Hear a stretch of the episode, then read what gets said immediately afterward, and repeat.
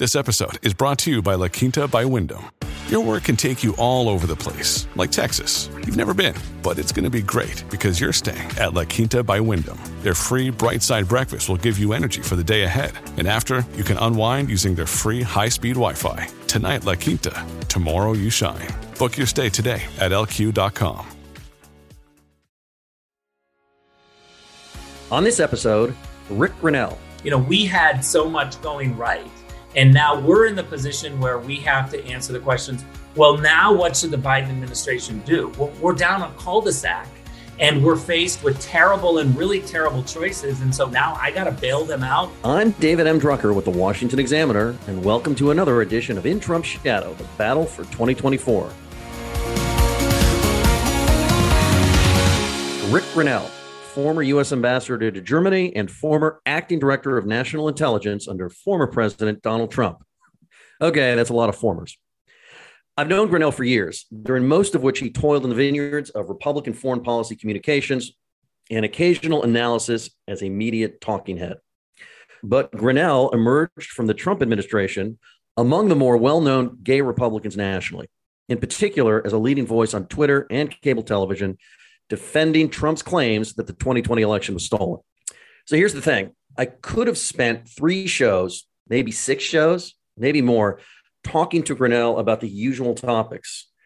And I won't deny that the reporter in me wanted to do that. What about Trump doing this? What about your election claim that? All of that stuff. But you can get that anywhere, and it's just too predictable. So instead, Grenell and I dove into foreign policy and Russia's invasion of Ukraine and a few other things. Don't worry, I asked him a couple of fun questions. For instance, does he have any plans to run for office himself? And what does he think Trump will do in 2024? And now, Rick Grenell. And I'm joined by Rick Grenell. He is the former U.S. ambassador to Germany under President Donald Trump. He is the former acting director of national intelligence under former President Donald Trump. He is a longtime Republican foreign policy official, analyst, and policymaker. Rick, I've wanted to get you on in Trump Shadow for quite a long time. Thanks so much for joining me. Thanks for having me. But I got to tell you, David, that, that you missed my favorite job in the entire administration, which is the uh, presidential envoy for Kosovo, Serbia. Oh, my. See? even I, I, really, I, couldn't it, even get it all. It uh, really we'll see if my, we can get really to that. my favorite job. It, it Good to know. We'll, and we'll see if we can get to that. Listen, I wanted to ask you right out of the gate, and I want to cover a number of topics. Um, so I'm going to bounce around here, hopefully make it fun for us. But I, I wanted to ask you about Germany. Um, I don't want to. I, I want your expertise here, but let me tell you my my view from the cheap seats, especially as a uh, now middle aged man who was a child of the Cold War, is that Germany for years has not always been very dependable when it comes to confronting adversaries of the West. Even in the Reagan years, and this I remember from being young, when the leadership in Germany got it, they had to dance around their own voters who were always very dovish, often very dovish. And I'm thinking in the days when there was such a thing as a West Germany and an East Germany. Um, but after Russia invaded Ukraine. And we will get to Joe Biden's place in all this in a minute. But after Russia invaded Ukraine, what I saw from Germany was a backbone of sorts. And even though it's not perfect, Germany, backed by their own voters, not just the chancellor, not just the government, but backed by their own voters, said this is wrong and we need to do something about it. We need to stand up to Vladimir Putin. Am I reading this right? And was this surprising to you, having served in Germany as it was to me?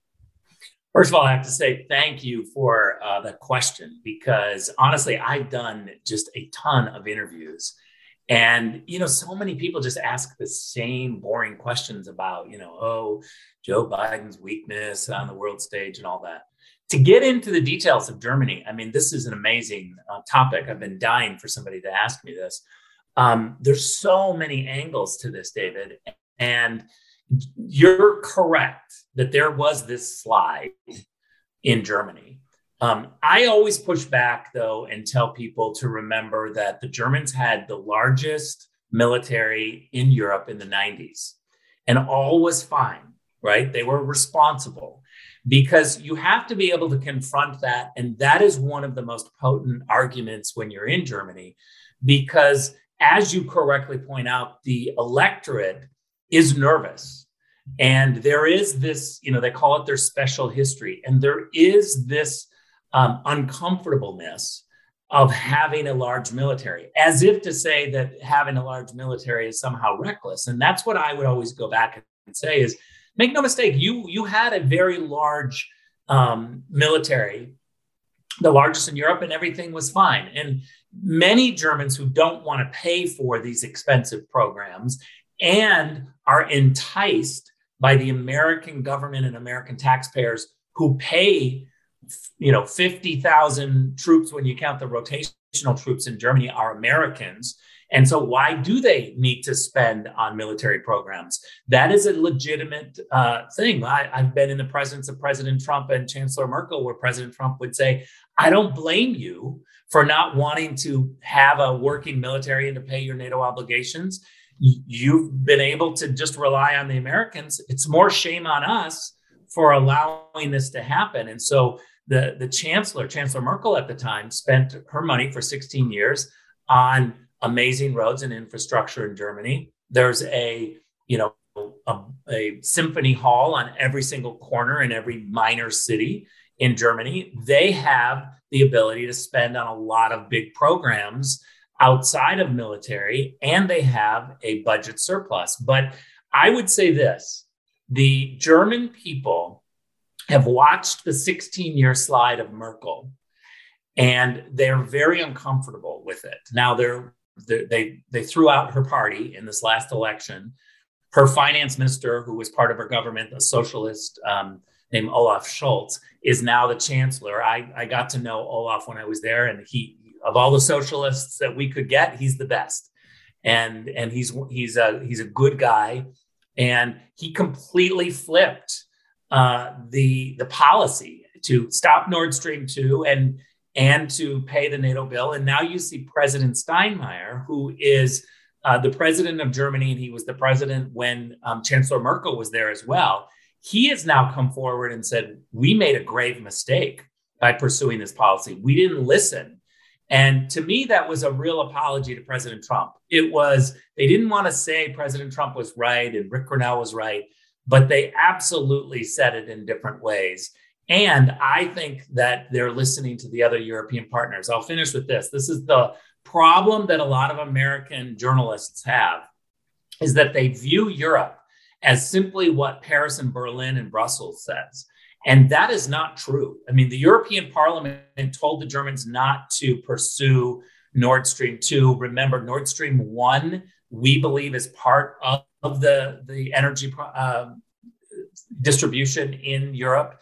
That when you think about having diversification, um, having some Russian gas and energy is appropriate, but Nord Stream 2 went too far. The European Parliament said that multiple times, and the Germans ignored them. I'm joined by Rick Grenell, former U.S. ambassador to Germany, former uh, acting director of national intelligence under President Trump.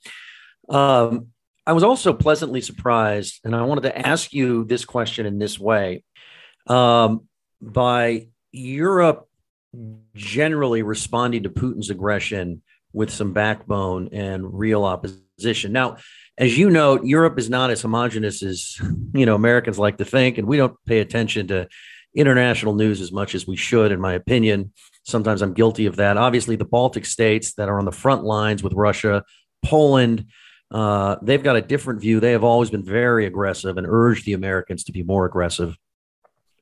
Um, it seemed it seems to me that that Western Europe, uh, who I would have expected to take a to tiptoe around Putin after the invasion. At least that's what I expected. Uh, rhetorically, and in some cases w- with action and policy, um, responded rather forcefully, such that uh, the criticism that uh, President Biden has gotten here at home, including from some Democrats, is that we're lagging behind the European response. Yeah, and that we need to be more out front. But I'm wondering, given that historically the U.S. tends to get its its ass in gear one way or the other, whether because we have a new president or the current president, you know, realizes that it's necessary or that there's political pressure to, to, to get our, our, our rear end in gear. I'm wondering if it's been helpful for it to be so noticeable that in some ways Europe is leading on this because the message to Putin potentially, but other aggressors around the world is it's not necessarily just a confrontation with the United States, which you may relish, that you're going to get if you invade your neighbors. And if that is helpful, it doesn't excuse a lack of American leadership, but I'm wondering if this is just helpful to the overall cause that there's been so much attention on Europe leading. So I guess I've, I've spent too much time there and and have a different um, sense because uh, I think there's a huge frustration in Europe that they waited way too long, and so there's not a celebration of like we're doing you know a lot of great things. I was on Twitter tweeting out this Belgian politician yesterday who uh, was really taking it to the Germans and saying, "You currently." are not doing enough on sanctions. You currently are still part of the problem. Now, you've got President Steinmeier apologizing. You've got the Germans saying we got to catch up. You've got the celebration that the Europeans are doing more. But I have to tell you, within Europe, the, the debate is the Germans are still the problem and they're not doing enough. Now, look, I'm not sure that we would be in this position if Chancellor Merkel, Merkel was still there. I don't think that she would have ever given up on this idea. And remember, too, that that she got rid of nuclear energy. She pronounced that they're going to get rid of coal and and really put them put herself and the German government and the German people in a box to have to rely on Nord Stream 2 because and this is key because Chancellor Merkel saw the rise of the Green Party in Germany and she didn't want to lose power. So she was triangulating their issues because every single time there was an election, the Greens were about to come up on her. There was a debate of whether or not the Greens would take over. And for Americans, you have to remember that the Green Party in Germany is not like AOC, the Green New Deal. The Green Party in Germany are largely suburban women who are wealthy and really sick and tired of the quality of life issues for their kids. And so this is this is a powerful group and now the Green Party in Germany runs the foreign ministry and the defense ministry. You think about that. The, the, the face of Germany on the outside is the Green Party and the Socialist Party, who, who have the chancellorship. So I, think that the debate is a little bit about the Europeans getting frustrated, and of course, Biden being way too weak and they have to do something because it's their neighborhood is it helpful that we can talk about the Europeans wanting to be bolder in confronting Putin? And when other adversaries, other adversaries of the West, like China, see this as not simply an American response, but in some cases, a European response that has been more aggressive than Washington's, even though. No question about it and that's kind of what I was getting at. No, no question about it, because you have to remember that you know the Chinese are so. I spent eight years at the UN and uh, inside the Security Council dealing with the Russians and the Chinese, so I got to know their tactics really well. And the Chinese are fantastic at watching the situation and then going around the back door to manipulate everything and pretend like they're not part of that crisis. They did it in Iraq and Afghanistan. They've done it with Iran, and now they're doing it with Ukraine and with the Europeans. Um, herein lies the problem for the Germans, right? This Belgian politician who was calling out the Germans saying, You're not doing enough on sanctions. Um, this is the fundamental problem of the Germans is that they just want to have a foreign policy like Switzerland and they want to sell cars to everybody. So they're in Beijing selling cars. They're in, you know, Tehran and wherever they can sell cars, they want to sell cars. And so in, in, the Chinese see this the European squeeze, as you point out, and they think, gosh, we certainly wouldn't want sanctions on us. So when the Europeans step up and, and begin to police their own neighborhood, um, allies doing more, which is an America First principle, uh, I think it does send a very strong message to the Chinese that there would be a price to pay if you were publicly with the Russians too much. Okay, let's talk about a little bit about uh, President Biden's leadership on this, and let me just ask the question this way because because I I, I I've been interested to hear this from conservatives and Republicans uh, rather than rehashing the, the past, which we could do endlessly. What else should President Biden and his administration, the things that they have in their control, be doing now to counter Putin and Russia that they're not already doing? Resigning. Okay, he's not mean, going to resign. This is I, I know that people are frustrated about this. I've moved into the pissed off phase because now suddenly, you know, we had so much going right. And now we're in the position where we have to answer the questions well, now what should the Biden administration do? Well, we're down a cul de sac and we're faced with terrible and really terrible choices. And so now I got to bail them out with picking one of these. Well, you don't have to bail them out. Hold on here. First of all, look, if President Biden resigns, you get Vice President Harris. If she resigns, you get uh, you get Speaker Pelosi. And if she resigns, uh, currently, I think you you sure. get uh, Senator Patrick Leahy if the if succession right. works. I, I don't know that you want that look at it this way. Let's say it was 2025 right now, and there was a change in administration, and the Republican candidate won, whether it's Trump because he ran again or another Republican. What should the president do right now that the president of the United States is not already doing? And look, you're free to say, and they should stop doing this and, and do this instead. I'm I'm just looking, I'm trying to get a sense of what's missing it's such a difficult question. What's missing is just plain reading of the tea leaves and and responding with strength and power. I mean, look, I have to. I know this is frustrating for people because they want us to say, "Oh, what would you do?" Well, we wouldn't be in this position, and so it's a really difficult, um, you know, conversation to have. Is what would you do? Um, I would have never been in this position to have to have these terrible choices. Uh, I wouldn't have, for instance, taken the, the Houthis off the terrorist list only to watch the Houthis start bombing the UAE, which is a you know signatory uh, to to the Abraham Accords. Um, you know, there's a whole bunch of weakness. Uh, I, I wouldn't have had the Chinese lecturing me in Alaska. You know, all of these little things, the pullout in Afghanistan, all of these things led to this moment where you know Biden messed up three or four times, and I know we keep talking about this, and everybody knows this, but you know, in in a in a world where we didn't have an invasion by by Putin, right?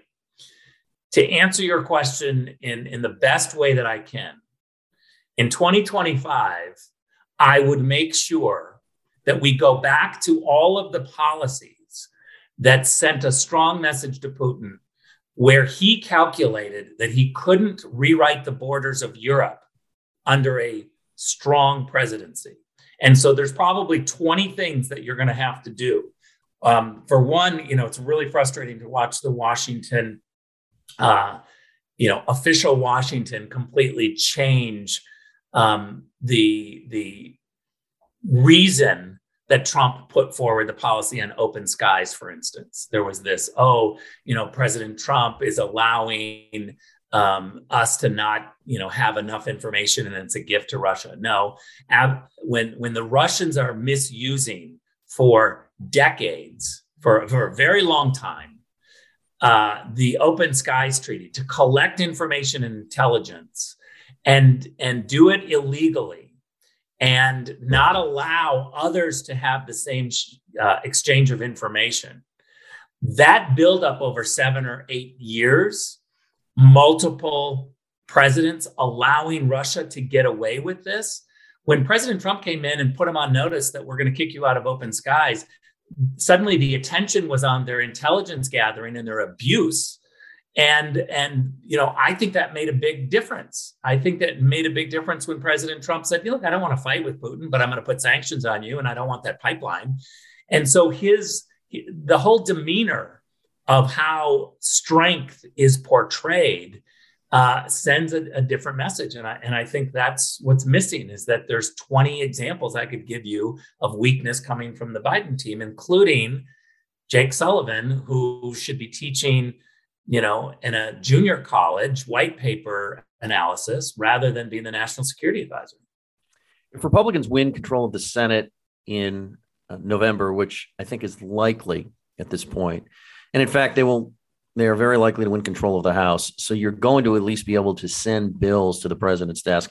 And I'm asking this question, by the way, for this reason. You know, in, um, in I believe it was in 2017, and I think you were still in Berlin at the time, where you you were on your way there. Um, the Republican controlled Congress, with the help of Democrats, sent to President Trump a bill that um, that constricted a little bit his ability to cut deals with Russia. Any deal with Putin and Russia was going to have to be approved by Congress. So there are times when Congress can get involved in foreign policy and try and hem in a president or encourage a president in one direction or another. Is there anything that a, a Republican Congress could do beginning next January that you would like to see them do to either uh, fence in President Biden or uh, create strong incentives for him to act in particular ways on matters of foreign policy? So, first of all, we should say that Congress acted against President Trump back then because they were listening to the Russian collusion narrative and they believed it. And they shouldn't have because it was all wrong. And so they were trying to put a check on the president because they believed that he needed to have a check when dealing with Russia. Um, I would say that we need more of President Trump's style because clearly who he is and his style um, made sure that we didn't have a war. And I think Ukrainians are probably going to forever believe that, and Euro- Europeans are certainly going to forever believe that that President Trump's style was really amazing and didn't need a check like what Washington uh, politicians think. I think Biden needs a check. I think that if the Republican Congress comes in, we need to figure out how to be stronger as, a, as an American government. So they're going to have to put a check on Biden because he's demonstrated that he's weak. I think that they should put pressure on Antony Blinken to resign. I think uh, there's no question that he has been one of the worst and weakest secretaries of state that we've seen. Diplomacy has been shoved aside by the Biden administration. We immediately default to a Pentagon and troops on the ground and all of these military options when we have amazing diplomats at the State Department who need to be encouraged and trained to go into danger posts so that they can avoid war. None of that is happening under Blinken. Um, I think also the Republican Congress is going to have to just do some real practical things, David, like put on Biden's desk a, a voter ID uh, demand um, I think we're going to have to investigate Hunter Biden's laptop. I think that we're going to have to push forward the four economic agreements that President Trump uh, negotiated between Kosovo and Serbia. Th- those are some good news. I think the Republican Congress is going to have to push the Abraham Accords. Um, all of it, and the border, for instance, we need to build the wall. Obviously, the border is in chaos and we've paid for it. We need to spend it and build it and implement it and, and be good stewards of, of the money that was uh, that was directed. And so I, I, think there's a lot that the Republicans can do. I'm under no illusion that you know President Biden is going to sign any of that. But I do think that there's a power in getting someone to uh, say no and to showcase who the problem is. You know, you discussed this idea of muscular diplomacy, and I'm, I'm um, segueing, but not exactly here, in your speech to the Conservative Political Action Conference in Orlando a couple months ago. Um, and I was there for that. And I was curious because I think the knock on Biden is that he's too reliant on diplomacy, that there's no uh, credible option of military force to act as the teeth that diplomacy often needs to work. And your critique, which I found to be a very interesting uh, critique, and you sort of referenced it here without, I think, meant saying so, is that he's not utilizing the State Department enough. He's not, and I think the term you used in your speech was must, you know, you, he's not taking advantage of and including in his repertoire this idea of muscular diplomacy to avoid military conflict. But the knock on him has always been and continues to be that he's weak and isn't willing to send a message to American adversaries, whether China vis a vis Taiwan or Putin vis a vis Ukraine, that there are certain lines you just don't cross or yeah. there's going to be hell to pay. So, explain how this relates to Biden, a guy who's never been accused of being too quick to fire a gun. Well, I think we're actually saying the same thing. Muscular diplomacy, uh, really innate in that, relies on the fact that if you're going to be sitting at a table diplomatically, that the threat of a, of, of a, a credible threat of military action is behind you, right? I've done thousands, tens of thousands of diplomatic uh, negotiations and meetings, and um, every single time you're there and you you have to be able to when pushing the US policy have a threat a credible threat of military action of sanctions of something more than just an agreement. If we don't come to an agreement then there are consequences. And so it's important for diplomats to work hand in hand with the pentagon because when when we have a portfolio when we have a, a, a crisis an issue we at the State Department have to try to negotiate that peacefully away from war, explain the why it would be terrible to go to war. But if we fail, we transfer the file over to the Pentagon and they don't negotiate. So inherent in that conversation to be successful as a diplomat is a credible threat of military action. I would argue that what Biden has done is completely skip the diplomatic part and to send into kind of these weak policies through the, the Pentagon. Oh, we're going to move troops around Ukraine. Uh, we don't want to escalate, so we're not going to send too much. Um, they're, they're really, I mean, you didn't see Antony Blinken flying to Russia, flying to, uh, you know, Ukraine before the, the bombs start dropping and doing any of this muscular diplomacy. You saw Turkey step up. You saw Estonia try to do something. You then saw Macron try to do something. You didn't see Antony Blinken. And, and my point is, is that I think that the Biden team thought, well, we can't send in the State Department, they're too weak. So let's do what we always do, which is to do this kind of half thing with the Pentagon where we we put troops on the borders or or we look at you know talking tough uh, if if there's going to be a red line crossed um, but none of that really works because you you you're blending the two into one you know bland gray thing. And i think you've got to have black and white. You've got to first send in the, the diplomats. We're talking tough and the pentagon is waiting with a credible threat behind you. And that's like the one-two punch uh, obviously, they have to go hand in hand. And instead, we didn't do military action. We didn't give them, you know, any military hardware that they really needed, and we didn't do diplomacy. We did kind of this gray thing in the middle with no consequences if, if there was a failure because we took out the the backstop, so to speak, that the diplomats usually use. Okay, I'm going to go a totally different direction here. I mean, I could I could talk about this for hours, and I, I think p- people would send me hate mail because they don't like foreign policy as much as us.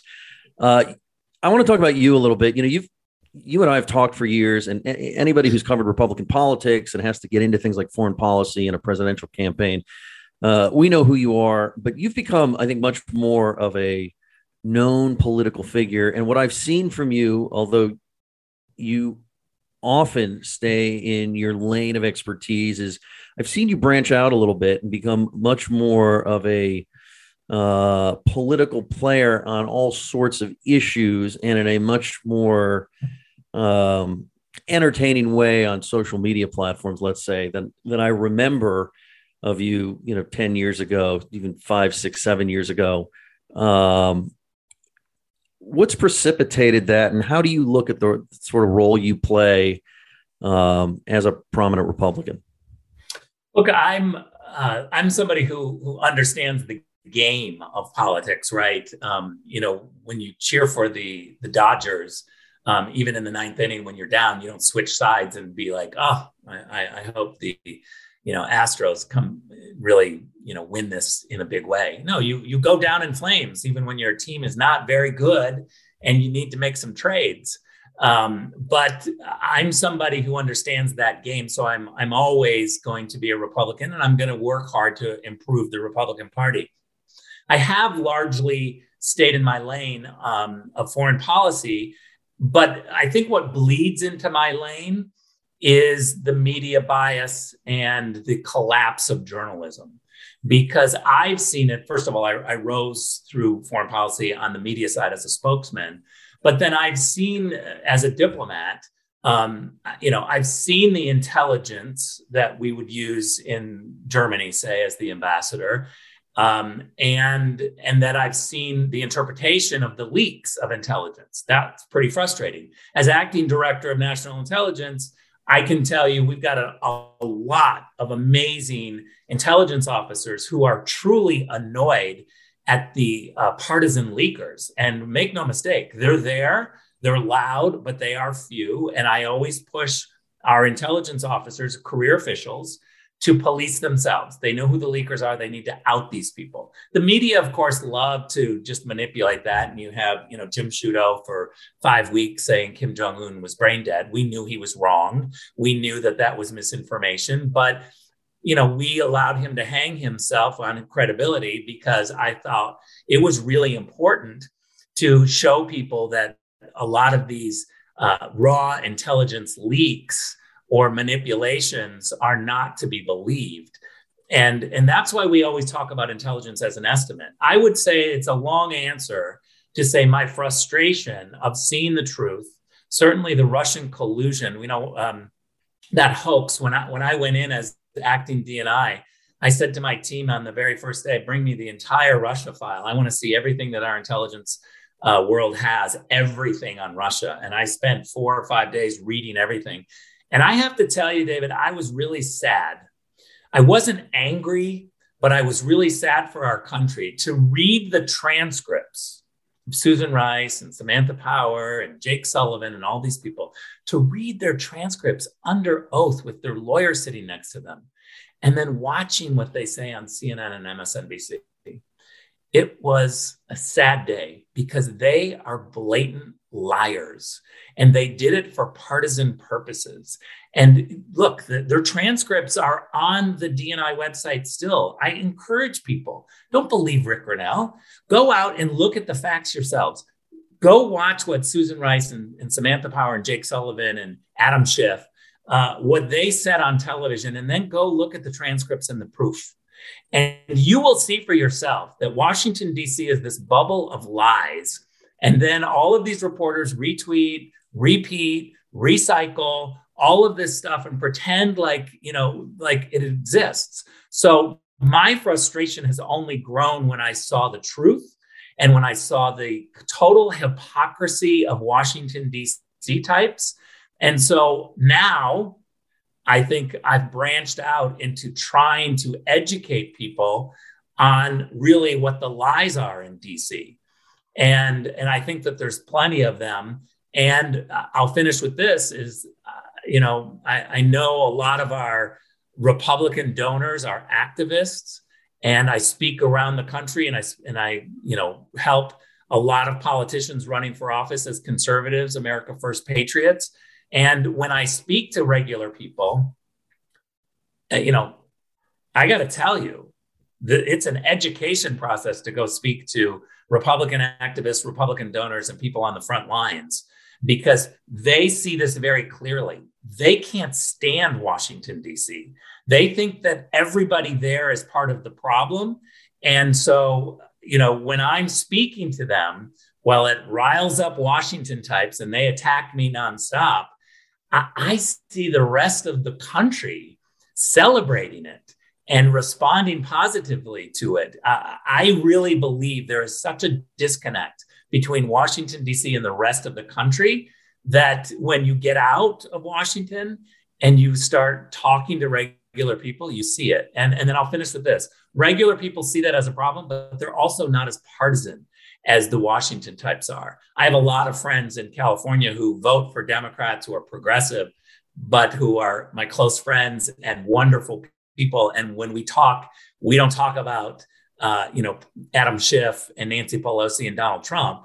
you know, we talk about, uh, you know, our plans to go to the beach or their kids' school or, you know, real issues that that impact us on a daily basis.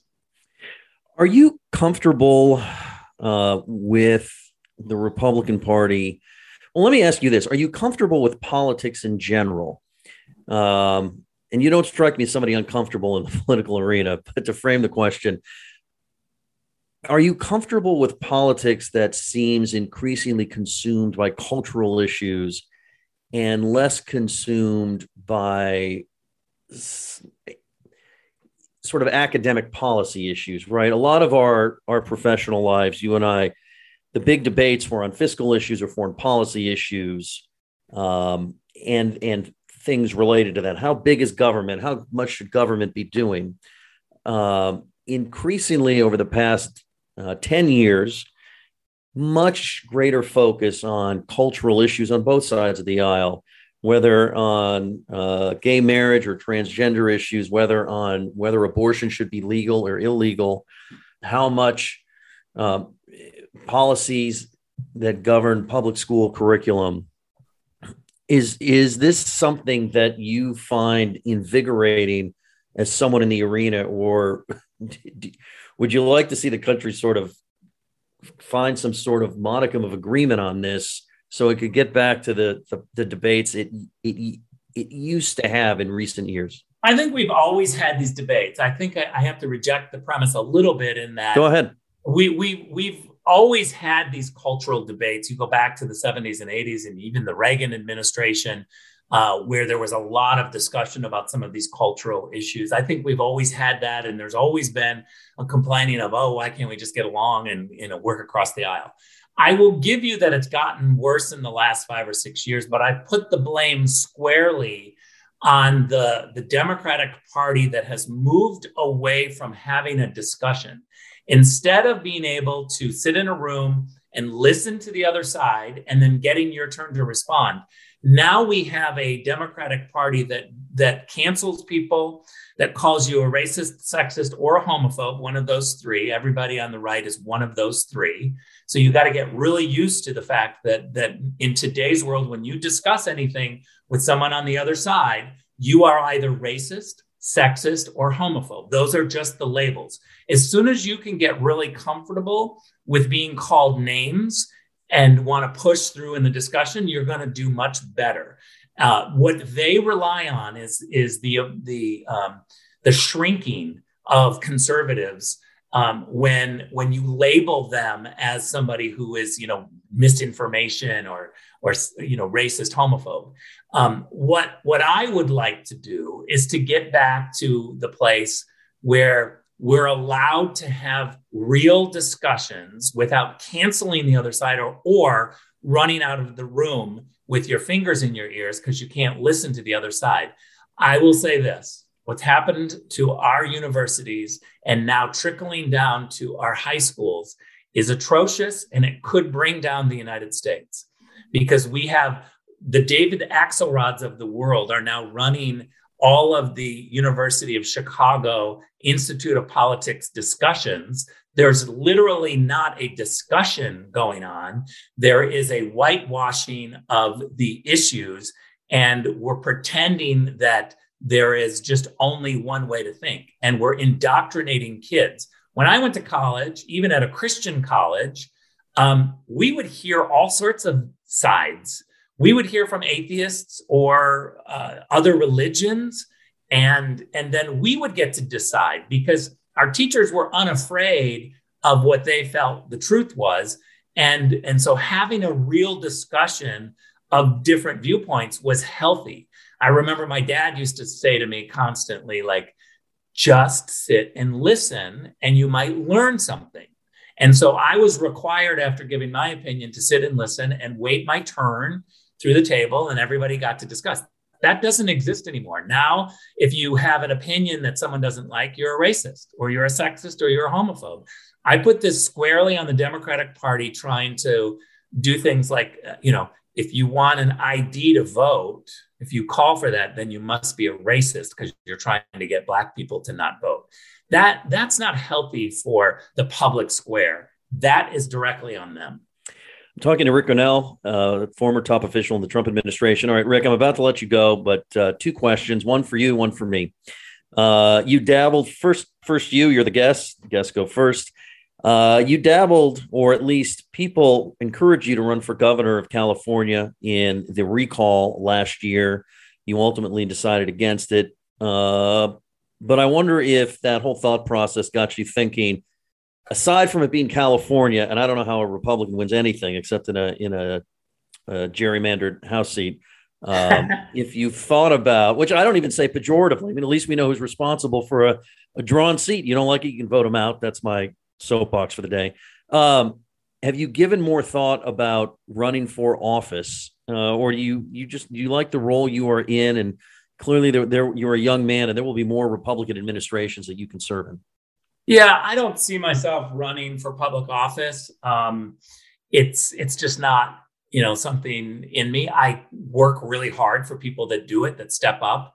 Um, I, I, I don't know. I, I I could say a whole bunch that would probably get me into trouble uh, of why That's I don't want I'm here. But but um, I, I think the reality is that I respect the people that step up to do it because it's messy and it's um, you know, it is public service, but it, it's certainly not, um, I think, something that I I seek or want. Very good. And finally, uh, one for me. Do you think at this point that President Trump is more likely, less likely, or jump ball to run for president again in 2024? I think he's running. This is Rick Grenell's opinion. I think he's absolutely running, and uh, he he should. Rick Grenell, former U.S. ambassador to Germany, former official at the United Nations for the United States, a former acting director of national intelligence under President Trump. And what was that? Your favorite job was? Presidential envoy for Kosovo Serbia negotiations. We'll have to get into that next time. Rick Grenell, thanks so much for joining us on In Trump Shadow. David, great, great segment. Thanks so much for having me. Brian Johnson is the producer of this episode of In Trump's Shadow, The Battle for 2024. My book, In Trump's Shadow, The Battle for 2024 and the Future of the GOP, is now available for purchase wherever books are sold. And every day you can find my work online at www.washingtonexaminer.com. We'll see you next time. Ricochet. Join the conversation.